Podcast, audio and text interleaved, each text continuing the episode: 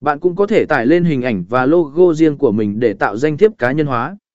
Tính năng Một tính năng đang chú ý của cản vạ là khả năng làm việc đa người dùng. Bạn có thể mời những thành viên khác trong nhóm của mình để cùng làm việc trên một thiết kế danh thiếp. Điều này rất hữu ích cho các doanh nghiệp, khi đội ngũ có thể cùng nhau thảo luận và tạo ra danh thiếp hoàn hảo cho công ty. Hiệu ứng Cản vạ cũng cung cấp nhiều tệp tin mẫu để xuất bản danh thiếp của bạn.